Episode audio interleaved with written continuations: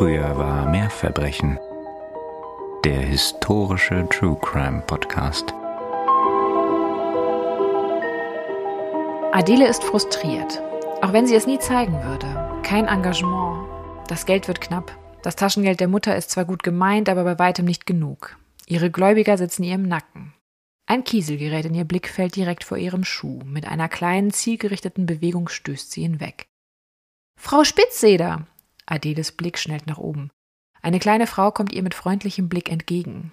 Kurz stockt Adeles Schritt, dann erkennt sie, es ist die Frau des Zimmermanns. Die Frauen begrüßen sich und parlieren etwas miteinander, freundlich, aber oberflächlich. Dann kommt die Zimmermannsfrau auf ihre Sorgen zu sprechen und Adele wird hellhörig. Es sei so schwierig, eine vertrauensvolle Anlaufstelle zu finden, um das eigene Ersparte anzulegen. Sie habe hundert Gulden erspart, aber zu einer der bekannten Banken will sie es nicht bringen, denen sei ja nicht zu trauen. Eine Idee schleicht sich in Adeles Gedanken, noch vage in der Form, aber mit Potenzial, ihre eigenen Probleme lösen zu können. Meine Liebe, was ein Glück, dass wir uns heute getroffen haben. Ich glaube, dass ich Ihnen helfen kann.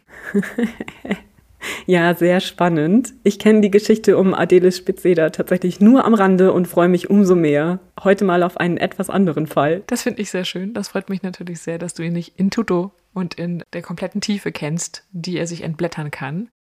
Und damit begrüßen wir euch mit einem schwungvollen Start bei Früher war mehr Verbrechen. Eurem historischen True Crime Podcast. Und hier sind natürlich wie immer Nina und Katharina. Und wir sind ganz beglückt, dass ihr wieder eingeschaltet habt. Bei dieser etwas anderen Folge, etwas kürzer, etwas weniger blutrünstig, aber hoffentlich nicht minder unterhaltsam. Also ich freue mich ja immer, wenn zwischendurch mal ein bisschen was anderes als Mord und Totschlag kommt. Von daher bin ich heute umso gespannter und denke, wir werden vielleicht auch mal schmunzeln dürfen.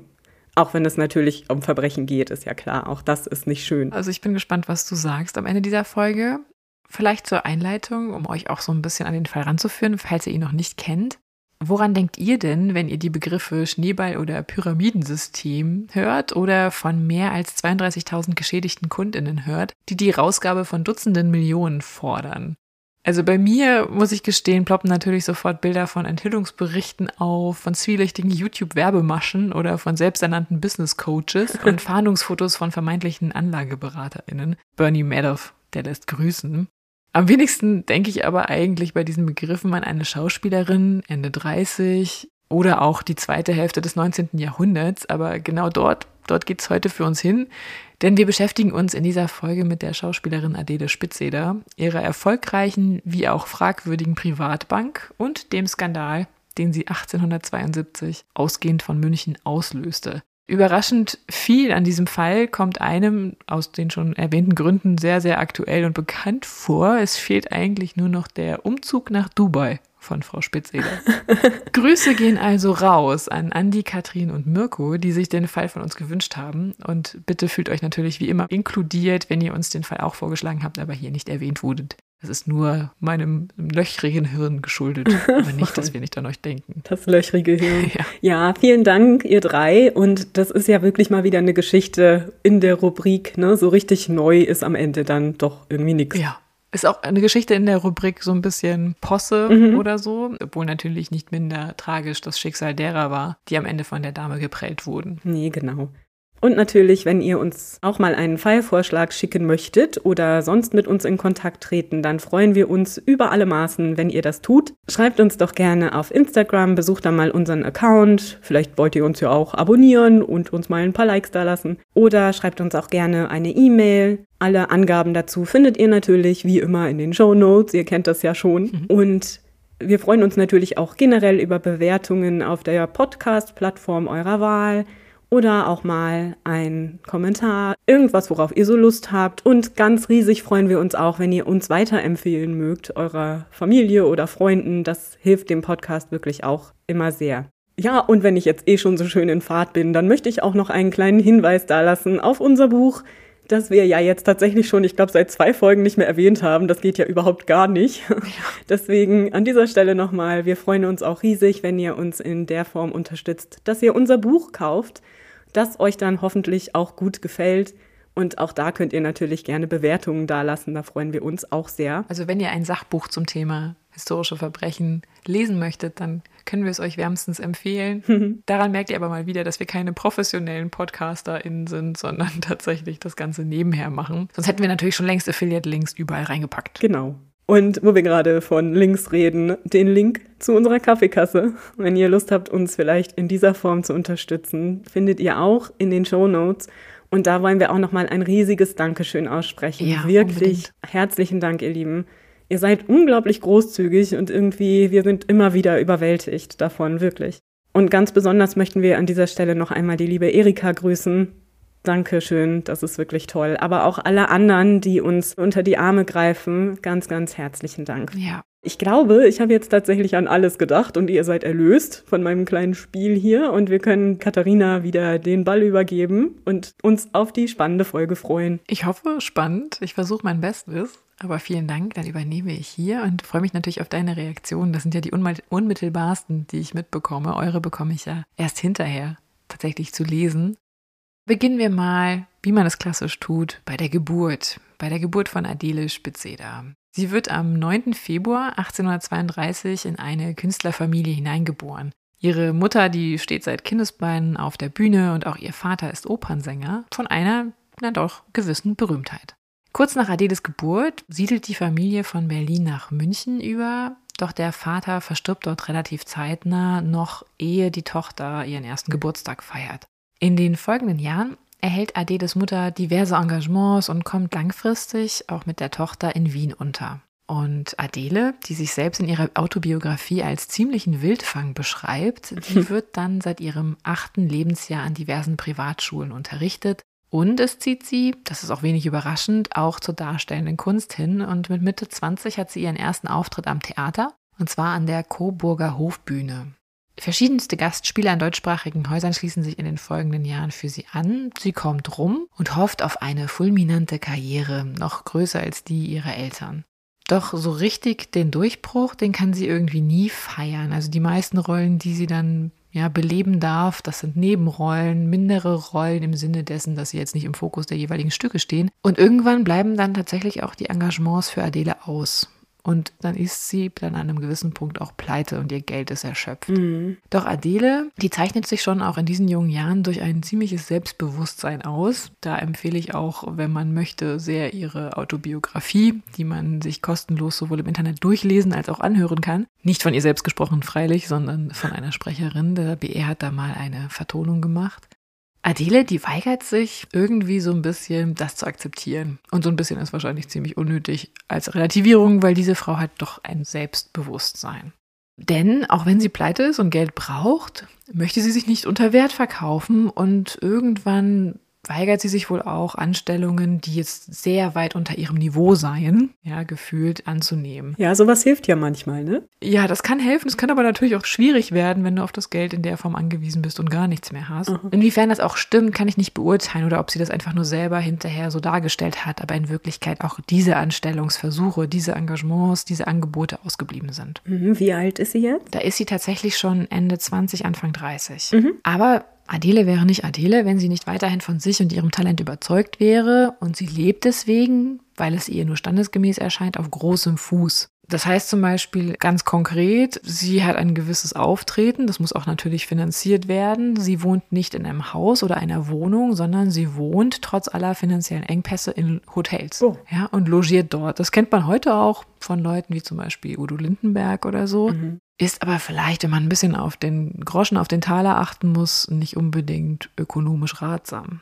Sie laviert sich da so ein bisschen durch und 1868 zieht es Adele wieder nach München. Auch wenn sie wirklich nun nicht mehr viel ihr eigen nennen kann. Also sie landet dann dort mit einer doch sehr spartanischen Ausstattung. Nicht mehr viel mehr als das, was sie am Leib trägt. Kommt sie mit ihrer Geliebten Emilie Stier und ihren sechs Hunden im fünften Stock eines Nebengebäudes des Deutschen Hauses am Münchner Marienplatz unter. Das war damals ein Hotel. Kein Luxushotel, das muss man schon sagen, nicht der Bayerische Hof, aber auch nicht umsonst. Also von daher auch hier wieder, da wirklich so richtig auf den letzten Taler geachtet wird da nicht. Okay, aber sie hatte das schon irgendwie selber finanziert und nicht die Geliebte zum Beispiel. Nicht ihre Geliebte, aber tatsächlich die Mutter unterstützt ihr beim gewissen Punkt mit einer regelmäßigen Taschengeldzahlung. Mhm. Die reicht wohl für das Nötigste, aber führt auch nicht dazu eigentlich, dass Adele sich ihren Lebensstil leisten kann. Und sie leiht sich zusätzlich, und da beginnt auch so ein bisschen sich die Rampe zu entwickeln, die wahrscheinlich hinterher dann auch zu ihrem Lebenswandel beigetragen hat. Sie leiht sich Geld bei diversen Geldverleihern und kommt dadurch aus den Schulden nicht raus. Also wenn sie Schulden bei einem hat, dann leiht sie sich bei dem nächsten Geld, um den ersten zu bezahlen. Im Grunde verlagert sie das Problem damit immer und immer leiht sie sich natürlich auch noch ein bisschen mehr on top, ja, ein bisschen mehr Mhm. Geld, damit sie das für den Alltag hat. Und das führt zu so einem ziemlichen Teufelskreis aus ja, Verbindlichkeiten, die sie eingeht. Und das macht sich wohl auch bemerkbar, naja, in ihrer Solvenz dem Hotel gegenüber, wo sie logiert, denn man bittet sie dann schließlich im Frühling 1869 doch vielleicht mal eine andere Unterkunft zu suchen. Und sie könnte jetzt einfach sich im Grunde einen schlanken finanziellen Fuß machen und zu der Mutter ziehen.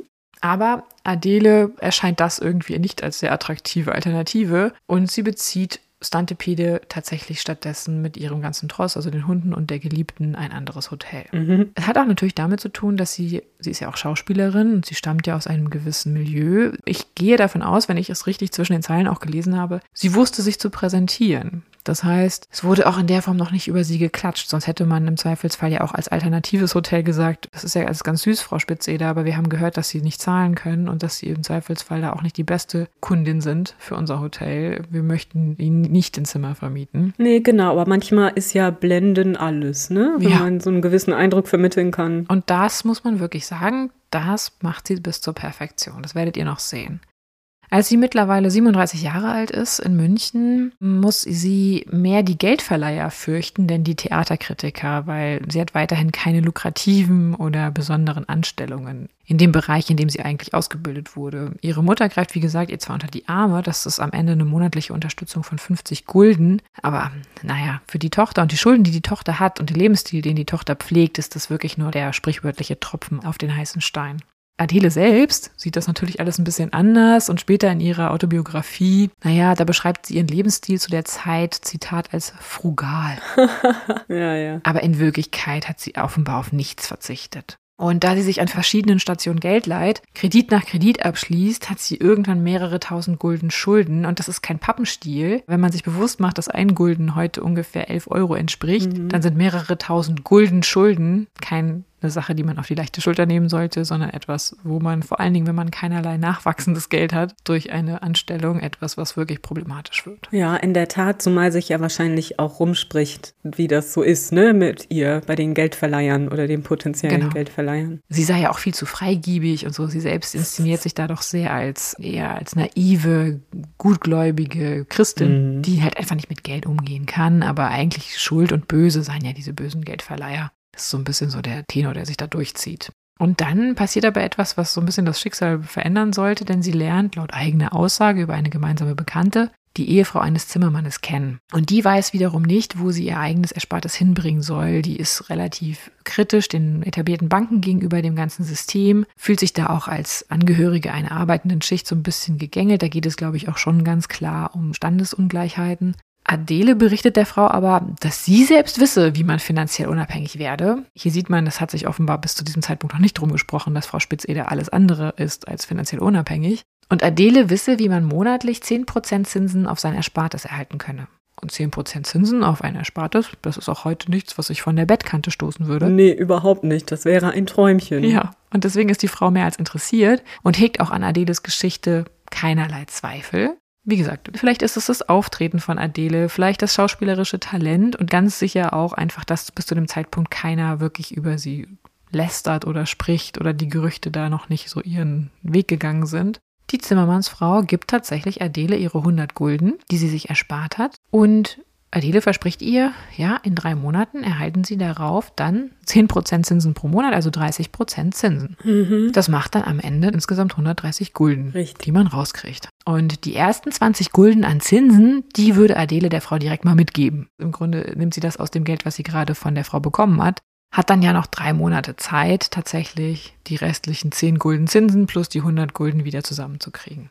Adele hat aber in Wirklichkeit keine Ahnung. Dennoch nimmt Adeles Karriere als Geldverleiherin so ihren Anfang. Und sie etabliert dieses Prinzip was wir gerade so ein bisschen gesehen haben, als ihre Methode. Sie gibt also Wechsel aus, das heißt, sie verspricht auf Geld, was ihr gegeben wird, hohe Zinsen, erhält das Geld und bezahlt aber in Wirklichkeit die Zinsen schon von dem Geld anderer Kundinnen.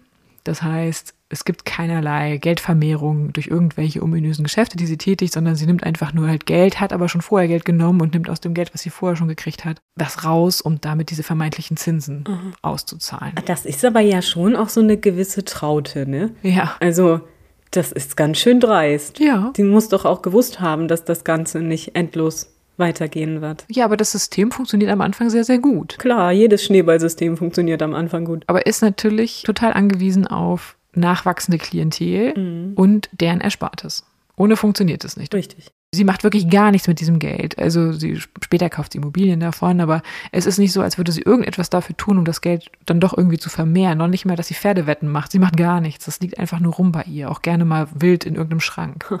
Es gibt auch keine Sicherheiten, die sie hat. Es gibt keine Deckung der Summen. Also es ist ein ganz klassischer Kapitalanlagebetrug und der Witz an der ganzen Sache ist zu dem Zeitpunkt, Adele ist ja nun mal Schauspielerin und sie kann sich ganz gut darstellen und sie macht wohl auch, das schreibt sie nicht nur so, das wird ihr auch von mehreren Stellen hinterher attestiert, sie macht daraus kein Hehl, dass sie keine Sicherheiten hat. Ne? Also sie sagt, ich kann euch 10% pro Monat geben, ich habe aber keine Sicherheiten. Das sind aber ja Leute, die zu ihr kommen, primär, die da vielleicht nicht so bewandert sind in dem Metier, die nicht wissen, was das konkret wirklich bedeutet, wenn da keine Sicherheiten hinterliegen, die enttäuscht sind und frustriert davon, wie mit ihnen sonst umgegangen wird, ja, mhm. und für die Taten mehr als Worte zählen. Also für die quasi mehr zählt, dass sie sehen, dass Adele regelmäßig diese 10% ausbezahlt als dass diese 10% in Wirklichkeit von was ganz anderem kommen, nämlich dadurch, dass ein neuer Kunde sich gefunden hat. Ja, genau. Und dann entwickelt sich so ein gewisser Ruf. Das ja. ist ja auch heute noch nicht anders in diesem System. Ne? Genau. Guck mal, ich habe das bekommen, gib dir mal auch dein Geld, dann kriegst du das auch. Und natürlich wird dabei auch eine Rolle gespielt haben,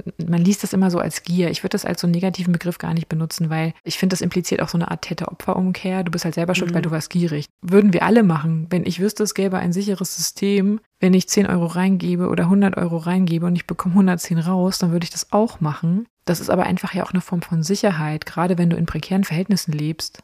Ja, dann ist das die Möglichkeit zu haben, in der Form an Geld zu kommen. Die hattest du wahrscheinlich in der Form damals nicht. Nee, und du hast ja auch noch nicht 20 Mal was gelesen ja. über so ein Pyramidensystem oder irgendwas in der Art, das da passiert. Also so gut gewarnt bist du nicht. Selbst wenn man das vielleicht nicht schriftlich irgendwo verbrieft hat, aber das System wird es bestimmt vorher schon irgendwo gegeben haben im Laufe der Menschheitsgeschichte. Ja, klar. Aber war ja nicht so bekannt, wie das diese Systeme heute sind in ihrer Methodik. Und der Witz ist selbst heute, wo man das alles weiß gibt es ja genug Systeme, die es jeden Tag neu gibt, auf die ganz viele Leute reinfallen. Ja, natürlich. Und das ist ja auch oft so undurchsichtig. Ja es funktionieren ja auch in Anführungszeichen seriöse Firmen auf diese Weise. Ne? Also die verkaufen sich ja nicht als komm, ich bin Geldverleiher, sondern das funktioniert dann ja mit Produkten oder du sollst dann Handel treiben und kaufst Produkte und so weiter. Also das funktioniert ja nicht immer so offensichtlich. Ja, eben, da gibt es ja genug Dokumentationen zum Thema. Genau. Aus der heutigen Zeit und ich finde das deswegen schwierig, sich über Menschen Ende des 19. Jahrhunderts lustig zu machen oder Mitte des 19. Jahrhunderts. So als wüsste man das heute so viel besser. Wenn es so mhm. wäre, wären diese Systeme heute nicht so erfolgreich, wie sie es immer noch sind.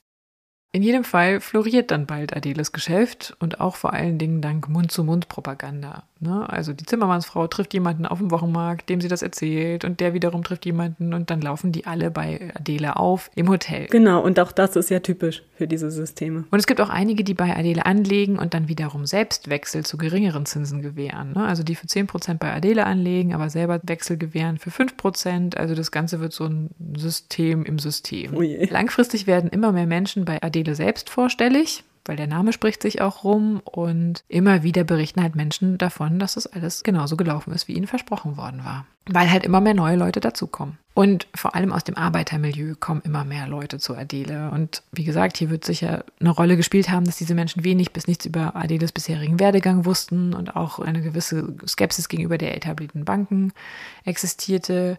Und aufgrund der Herkunft der ersten Kundschaft von Adele Spitzeder, das Geldverleih, dann nennt man bald dieses ganze ja, Geschäft, was sie da macht, die sogenannte Dachauer Bank. Und der Name, der wird mittels eines Artikels in den Münchner Neuester Nachrichten verbreitet. Offiziell hat sie dafür aber nie einen Namen angemeldet. Sie macht das quasi noch so hobbymäßig.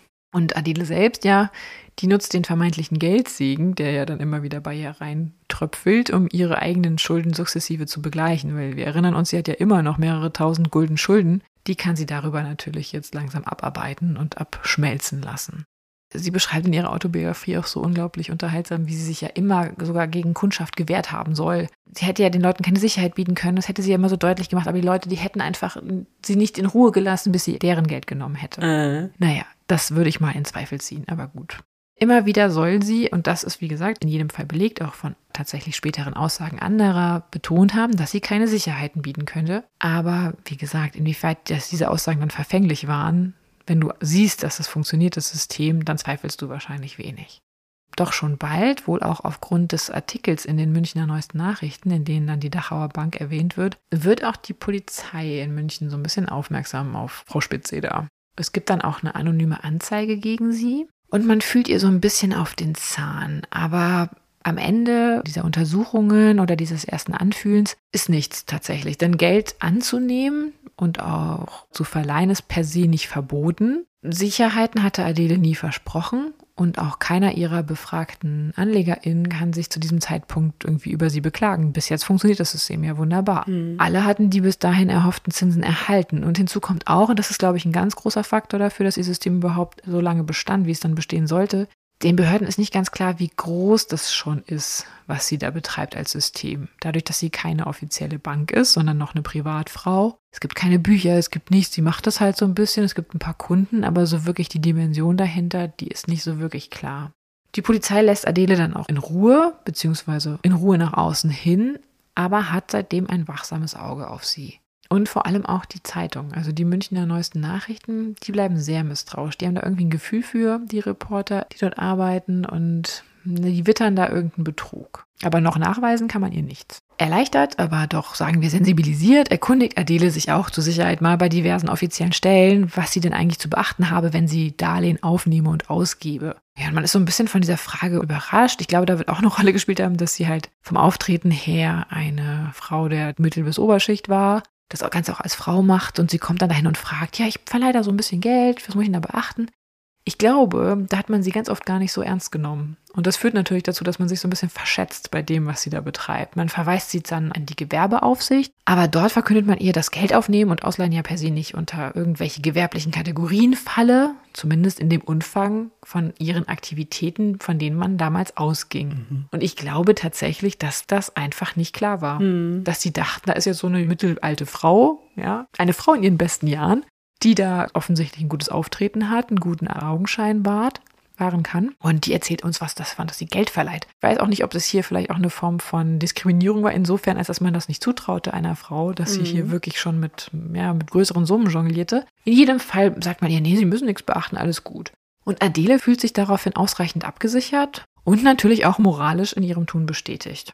Und das ist halt immer was, was sie betonen sollte selber, dass die Vertrauensseligkeit ihrer Kunden und dass die Kunden ihr so bereitwillig ihr ganzes Geld anvertrauen, das sieht sie selber als Bestätigung ihres eigenen Charakters. Das spreche ja nur für sie. Das würden die Kunden ja nur machen, weil sie Adele so unglaublich vertrauenswürdig finden. Und nachdem in dem Hotel, in dem sie mittlerweile wohnt und auch arbeitet, ein Feuer ausbricht, kehrt sie tatsächlich mit ihrem Anhang, also Hunden und der Geliebten, im Frühjahr 1870 zurück ins Deutsche Haus am Marienplatz und ist dort nun offenbar wieder willkommen. Sie kann ja jetzt auch zahlen, das sieht man auch. Sie lässt sich ja nicht lumpen. Sie will halt immer einen gewissen Schein wahren, sie will ein gewisses Auftreten garantieren und das heißt, man sieht der Dame an, dass sie Geld hat. Mhm. Beziehungsweise gerne hätte, dass man denkt, dass sie Geld hat. Und im Deutschen Haus, da führt sie ihre Geschäfte fort. Kundinnen und Kundinnen geben sich die Klinke in die Hand. Und die Geschäfte laufen irgendwann sogar so gut, dass sie selbst von den 10% sich ein bisschen distanzieren kann und auf 8% runtergeht. Dennoch reißt der Strom an Interessenten nicht ab.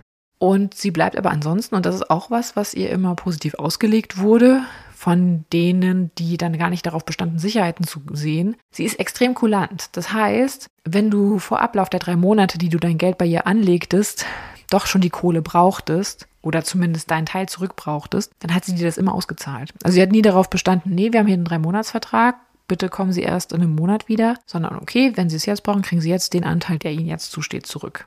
Das ist natürlich etwas, was bei den klassischen Banken nicht möglich war in der Form. Und das ist halt auch was, was ihr dann so ein bisschen als positiver Ruf vorauseilt. Dieses sehr joviale, zugewandte, was natürlich auch darauf basierte, dass sie keine Ahnung hatte. Mhm. Doch ganz unbehelligt kann Adele ihren Erfolg nicht genießen, denn die Zeitung, also die Münchner Neuesten Nachrichten, die veröffentlichen jetzt einen Artikel, in dem sie Adeles Machenschaften als Schwindel deklarieren. Und auch die Münchner Behörden betrachten Adele mit Argus-Augen, denn ihr Geschäft, das führt mittlerweile bei anderen Banken in der Stadt und auch im Umland zu Verlusten. 1870 sind es wohl bei der Münchner Sparkasse zum Beispiel rund 50.000 Gulden, die denen wegen Adeles Geschäft durch die Lappen gehen bzw. abspenstig gemacht werden. Es gab Kunden, die hatten ihr Geld eigentlich bei der Münchner Sparkasse liegen und haben dann ihr Geld dort abgehoben oder sich auszahlen lassen, um damit dann zu Adele zu latschen. Und das waren nicht wenig. Und das ist natürlich etwas, was die anderen Banken nicht so dolle finden, Nö, dass plötzlich klar. hier ne, ihnen ihre Einlagen entzogen werden, beziehungsweise ihre Kunden Teile ihres Geldes woanders lieber unterbringen wollen. Mhm, und die haben dann doch bestimmt mal genauer nachgeguckt. Genau, und man kannte sich ja, ne, und da war auch bestimmt einer dabei, der jemanden kannte, der bei einer Zeitung arbeitete und der hat dann ein bisschen geguckt, also so wird das 100 pro gelaufen sein. Doch eine Handhabe gegen Adele gibt es irgendwie immer noch nicht so richtig. Die Nachfrage bei der Dachauer Bank, in Anführungszeichen, sie ist ja offiziell noch keine Bank, die steigt weiterhin. Mittlerweile hat sich nämlich ihr Wechselgeschäft rumgesprochen, auch über die Stadtgrenzen hinweg. Sie hat nun mittlerweile auch ihr Geschäft wegen der Steuer als gewerblich angemeldet, aber erstmal noch ohne, dass es irgendwie nachteilig für sie wäre. Sie will da halt schon eher gucken, dass ihr keine Behörden aufs Dach steigen, kann man auch verstehen. Wir erinnern uns an El Capone. Gut, den kannte jetzt Adele noch nicht, aber man kann auch zu Fall gebracht werden wegen rein bürokratischer oder steuerlicher Fallstricke. Mhm. Und Adele wird immer reicher, Adele vergrößert sich auch, beziehungsweise vergrößert den Fuß, auf dem sie lebt. Dann gibt es einen ersten Hubbel in ihrem Lebensweg, denn als einige Klientinnen angesichts der Gerüchte über eine mögliche Unseriosität der Dachauer Bank, ne, man weiß, es gibt schon ein paar Leute, die gucken da so ein bisschen skeptisch drüber und das, das kursiert langsam durch die Stadt. Und dann gibt es halt einige Kundinnen, die deswegen so ein bisschen nervös geworden zeitgleich ihr Geld zurückfordern bei Adele. Und deswegen kommt es bei ihr, naja, sie kommt so ein bisschen ins Schwimmen.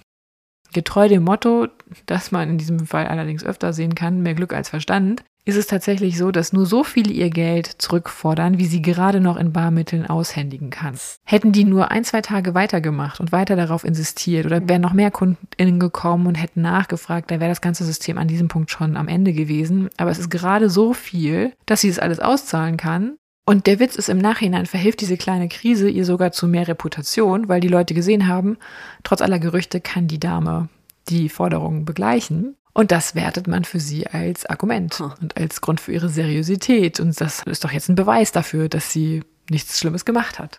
Und das führt dazu, dass sie tatsächlich, naja, so ein bisschen davon eigentlich profitiert sogar. Denn wie knapp es in Wirklichkeit stand, dass es eigentlich wirklich nur noch, weiß ich nicht, ein paar Tage gefehlt hätten, ein paar Kunden gefehlt hätten, die ihr Geld gefordert hätten und alles wäre in sich zusammengebrochen, das weiß die Öffentlichkeit nun mal nicht. Doch die Redaktion der Münchner Neuesten Nachrichten ist davon jetzt nicht demoralisiert. Die wollen daran festhalten, irgendwie Adele etwas nachzuweisen, weil sie weiterhin skeptisch sind. Und die Redaktion ist weiterhin an Adele dran, bekommt dafür aber tatsächlich wohl auch Drohbriefe von Adeles Anhängern und UnterstützerInnen. Bei einigen hat Adele wohl selbst ein bisschen nachgeholfen. Sie ist da sehr findig im Sinne von, hier, du unterstützt mich und du möchtest zufällig Geld. Ich habe da zufällig die Möglichkeit, dir einen naja, Darlehen anzubieten. Sie versucht schon so sehr viele Unterstützer, um sich zu versammeln. Es gibt auch andere Zeitungen, wie zum Beispiel der Volksbote, die sich auf Adeles Seite schlagen. Das passiert aber auch hier nicht von ungefähr, denn die Großzügigkeit der Dachauer Bank, also von Adele, die kommt zufälligerweise auch gerne mal in finanzielle Not geratenen Zeitungen zugute oder deren Angestellten. Also sie spinnt da schon ein Netz, um so ein bisschen dieser Verfolgung in Anführungszeichen von skeptisch gewordenen Behörden und Zeitungen zu entgehen. Ja, aber so ein gewisses Gespür kann man ihr dann ja tatsächlich nicht absprechen. Nein, überhaupt nicht. Also sie ist da sehr clever. Sie weiß auch genau, an welchen Stellen man da im Endeffekt so eine Sicherheitsnetzlösung braucht. Ne? Also, dass sie da über die Medien geht, ist ziemlich clever. Sie ist auch sehr eng immer mit der Kirche verbandelt. Ne? Also gerade in München ist natürlich eine Nähe zur katholischen Kirche nicht hinderlich, auch schon nicht im 19. Jahrhundert. Und irgendwann zum Beispiel gründet sie auch eine eigene Zeitung. Das ist so ein bisschen dieses Donald Trump-Prinzip, wenn er sich ein, seine eigene Social-Media-Plattform gründet, damit positiv über ihn berichtet wird. Mhm, oder P.T. Barnum damals. ja, genau. Und im Herbst 1871 bezieht Adele dann als sogenannte Privatière ein Haus in der Schönfeldstraße Nummer 9 in München. Das hatte sie für 54.000 Gulden gekauft. Hatte auch damit zu tun, dass sie tatsächlich nun jetzt doch wieder mal aus dem Hotel ausziehen sollte, weil langsam die Aktivitäten so viel Kapazität im Hotel banden, weil dauernd halt neue Kundschaft irgendwie auf der Matte stand und das ging den ganzen Tag so. Leute wollten Geld einzahlen, Geld abholen und überhaupt, dass man ihr dann auch mal nahegelegt hat, ja, Frau Spitze, da wollen Sie nicht mal sich so ein bisschen eigene Räumlichkeiten gönnen.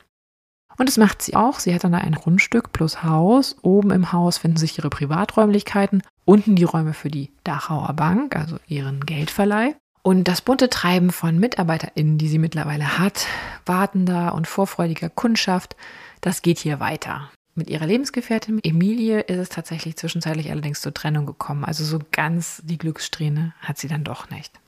Adele, die trauert wohl sehr tief und sehr lange auch um diese Begleiterin, die sie hatte, aber dann lernt sie die Tochter der Nachbarin kennen, Rosa Ehringer, die ist 21, und lieben. Und sie selbst ist zu dem Zeitpunkt 40 Jahre alt. Und Rosa wird ihre neue Gesellschafterin, wie man es damals bezeichnete, und zieht bei ihr ein.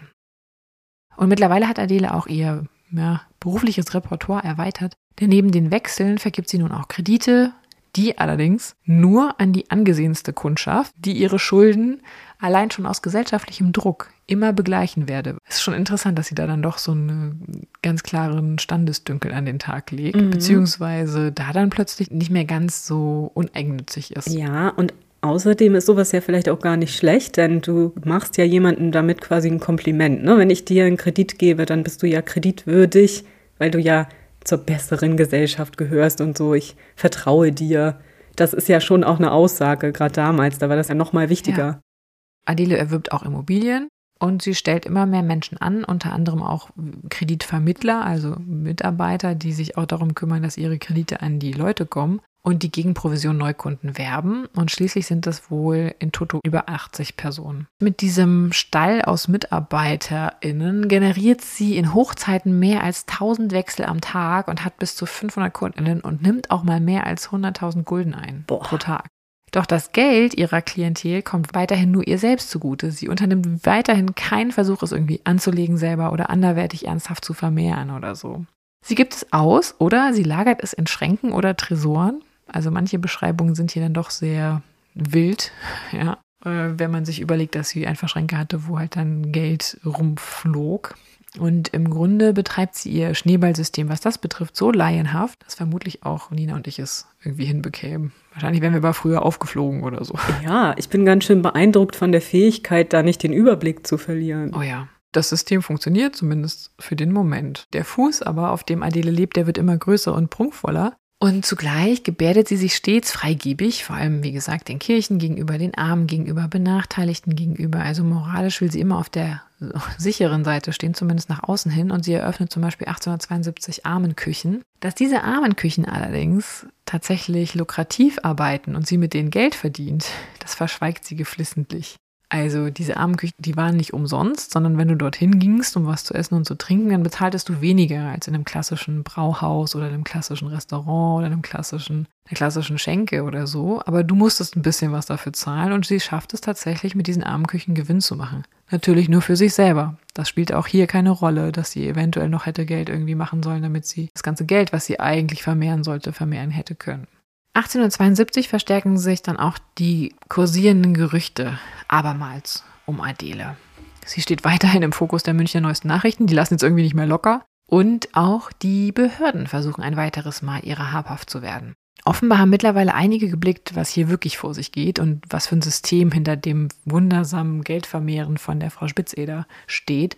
Und dieses System wird nun von ihren KritikerInnen gezielt gegen sie selbst eingesetzt. Und zwar so, das fand ich schon relativ pfiffig, muss ich gestehen, dass diese KritikerInnen hingehen und Wechsel von KundInnen der Dachauer Bank kaufen mhm. und dann alle hingehen, parallel oder zeitnah und diese auslösen. Ja, das könnte funktionieren. Das heißt, relativ schnell passiert das, was schon mal passiert ist, nämlich die Kulanz von Adele, dass sie nämlich auch Wechsel auslöste vor Ablauf. Das bringt ihr Imperium jetzt zum Wanken, weil plötzlich die Barmittel knapp werden, weil immer mehr Leute dastehen und parallel zueinander ihr Geld haben möchten. Doch wie schon bei der letzten Krise, wir erinnern uns, kehrt die verunsicherte Kundschaft zu Adele zurück, als der Bank es auch wieder gelingt, sich gerade so zu behaupten. Also auch hier schrammt sie mal wieder wirklich ein paar hundert Kunden wahrscheinlich nur dem Bankrott entlang oder der Entdeckung im Endeffekt davon. Sie reagiert aber auf diesen Versuch tatsächlich, sie über ihre Kulanz zu kriegen und ab sofort untersagt sie es, den eigenen Wechselvertrag weiterzuverkaufen. Also man musste jetzt als Kunde von ihr, als Kundin von ihr, konnte man nur selbst seinen Wechsel einlösen, man konnte ihn nicht weiterverkaufen an Dritte.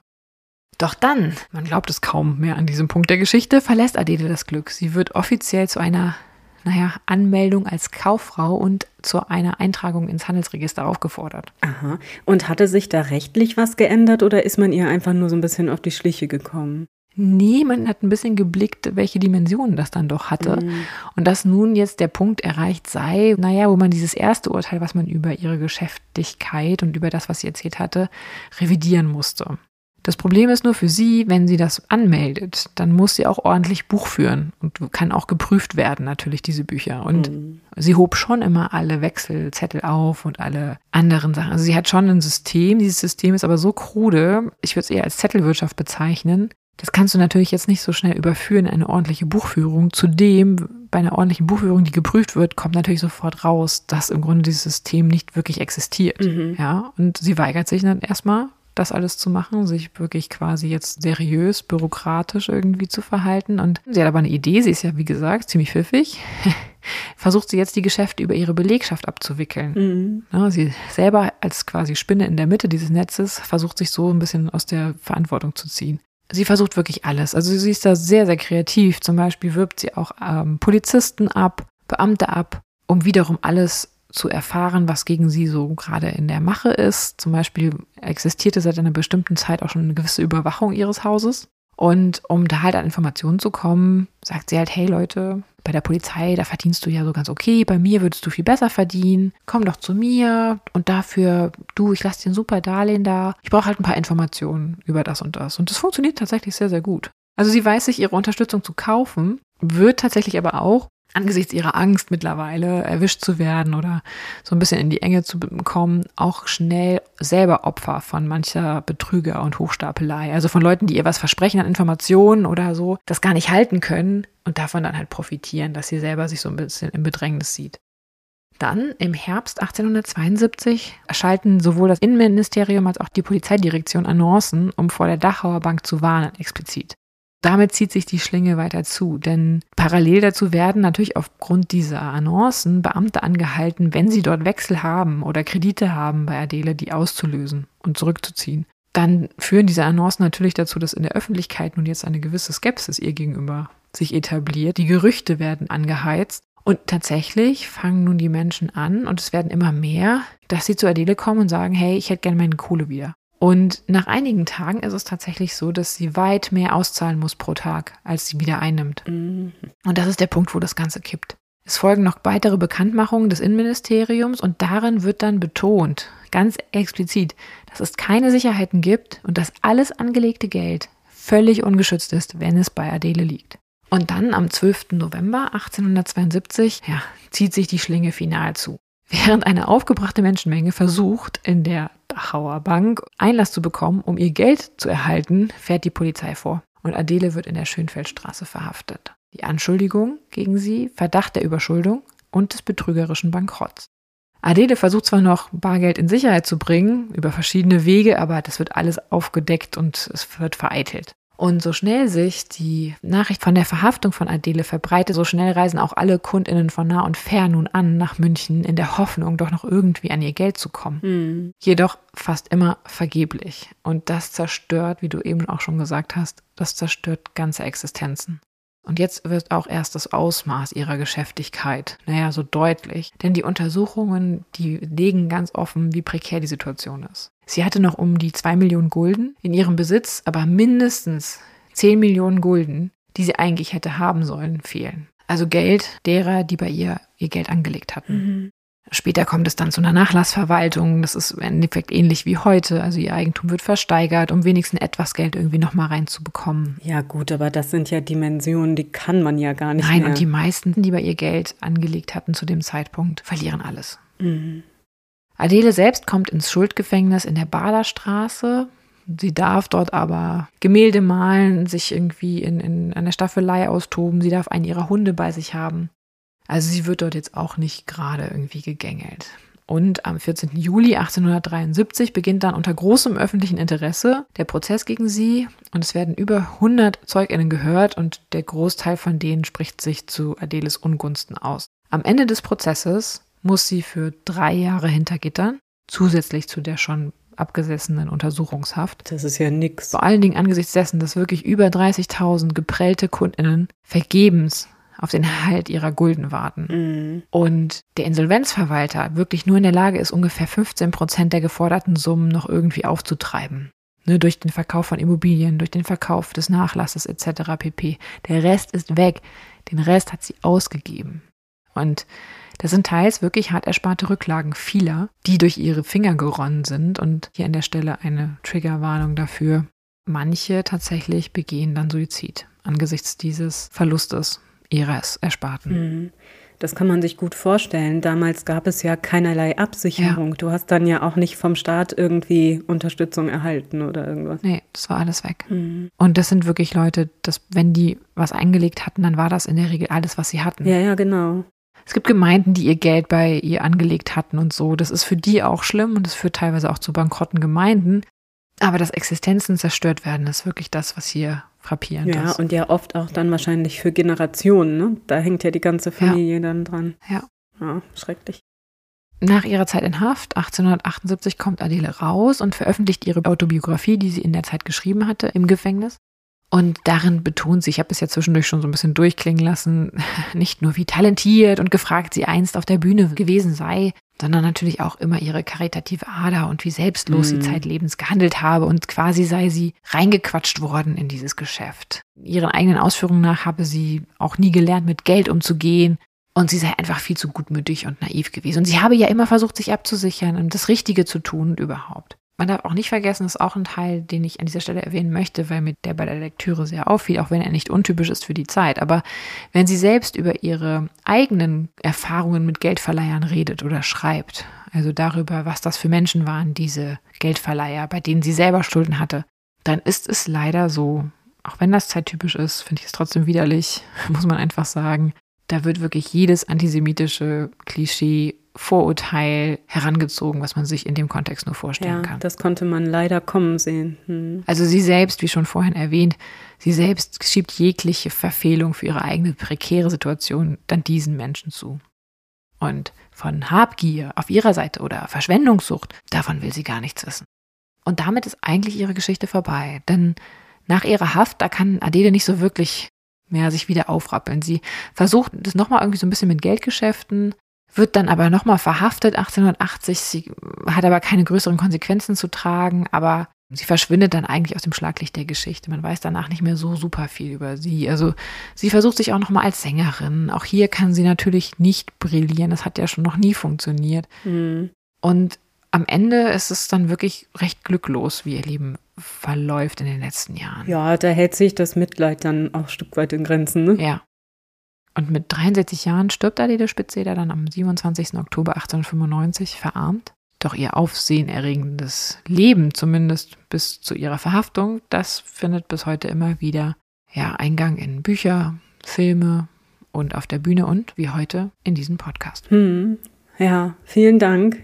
Ganz interessante, spannende Geschichte. Und ich muss sagen, so am Ende, auch wenn man zwischendurch mal so ein bisschen schmunzeln musste, muss ich sagen, ist es eigentlich so ein Fall, der einen ziemlich wütend macht. Ne? Ja, Also man weiß ja selber, wie leicht das ist, auf solche Menschen oder solche Maschen hereinzufallen. Dazu muss man ja nicht dumm sein. Also um Gottes Willen, das kann wirklich jedem passieren und da sollte man auch nie überheblich sein. Also das ist auch heute noch eine große Gefahr. Und es ist so schlimm, wenn dann wirklich ganze Lebensersparnisse irgendwie draufgehen und die Menschen dann ohne irgendwas dastehen. Zumal in der damaligen Zeit, wo, wie gesagt, keinerlei Absicherung stattfand. Das heißt, da Mhm. konntest du dann einfach nicht mehr essen, nicht mehr wohnen, nicht Ja. mehr leben.